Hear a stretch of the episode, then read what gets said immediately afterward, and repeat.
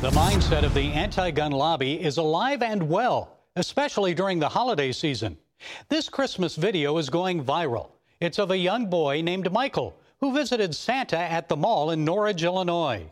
When the boy told Santa he wanted a Nerf gun for Christmas, the politically correct Santa made the boy cry. Nope, no guns.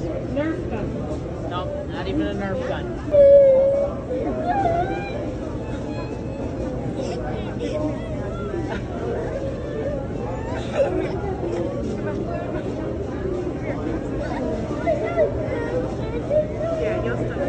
It's okay.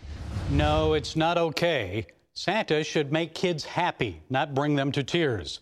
Folks, is nothing sacred anymore, even for secular Christmas? A politically correct St. Nick?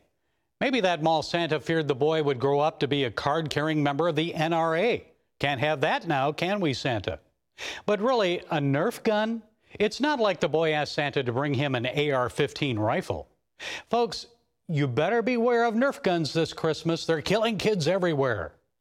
Well, seriously, like NFL players who take a knee during the national anthem, just do your job, Santa. Don't share your politically correct opinions with a little kid who is too young to understand why you don't think he should have a Nerf gun. That mall Santa should have simply responded, What else would you like? By the way, that mall Santa resigned, and the mall apologized to Michael and his mom. This story does have a happy Hallmark Christmas movie ending. The mall sent a different Santa to Michael's house and gifted him with a Nerf gun. It's just a Nerf gun.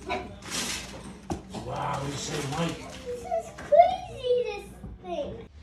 Yes, it's crazy and wonderful, but folks, I hope Sabella DiCarlo shares the true meaning of Christmas with her son Michael.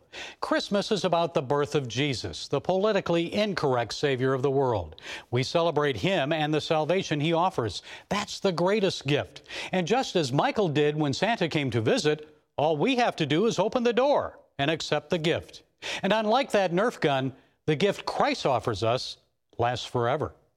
Well, that's it today from the Global Lane. Be sure to follow us on Facebook, iTunes, SoundCloud, YouTube, Parler, and Twitter. And until next time, be blessed.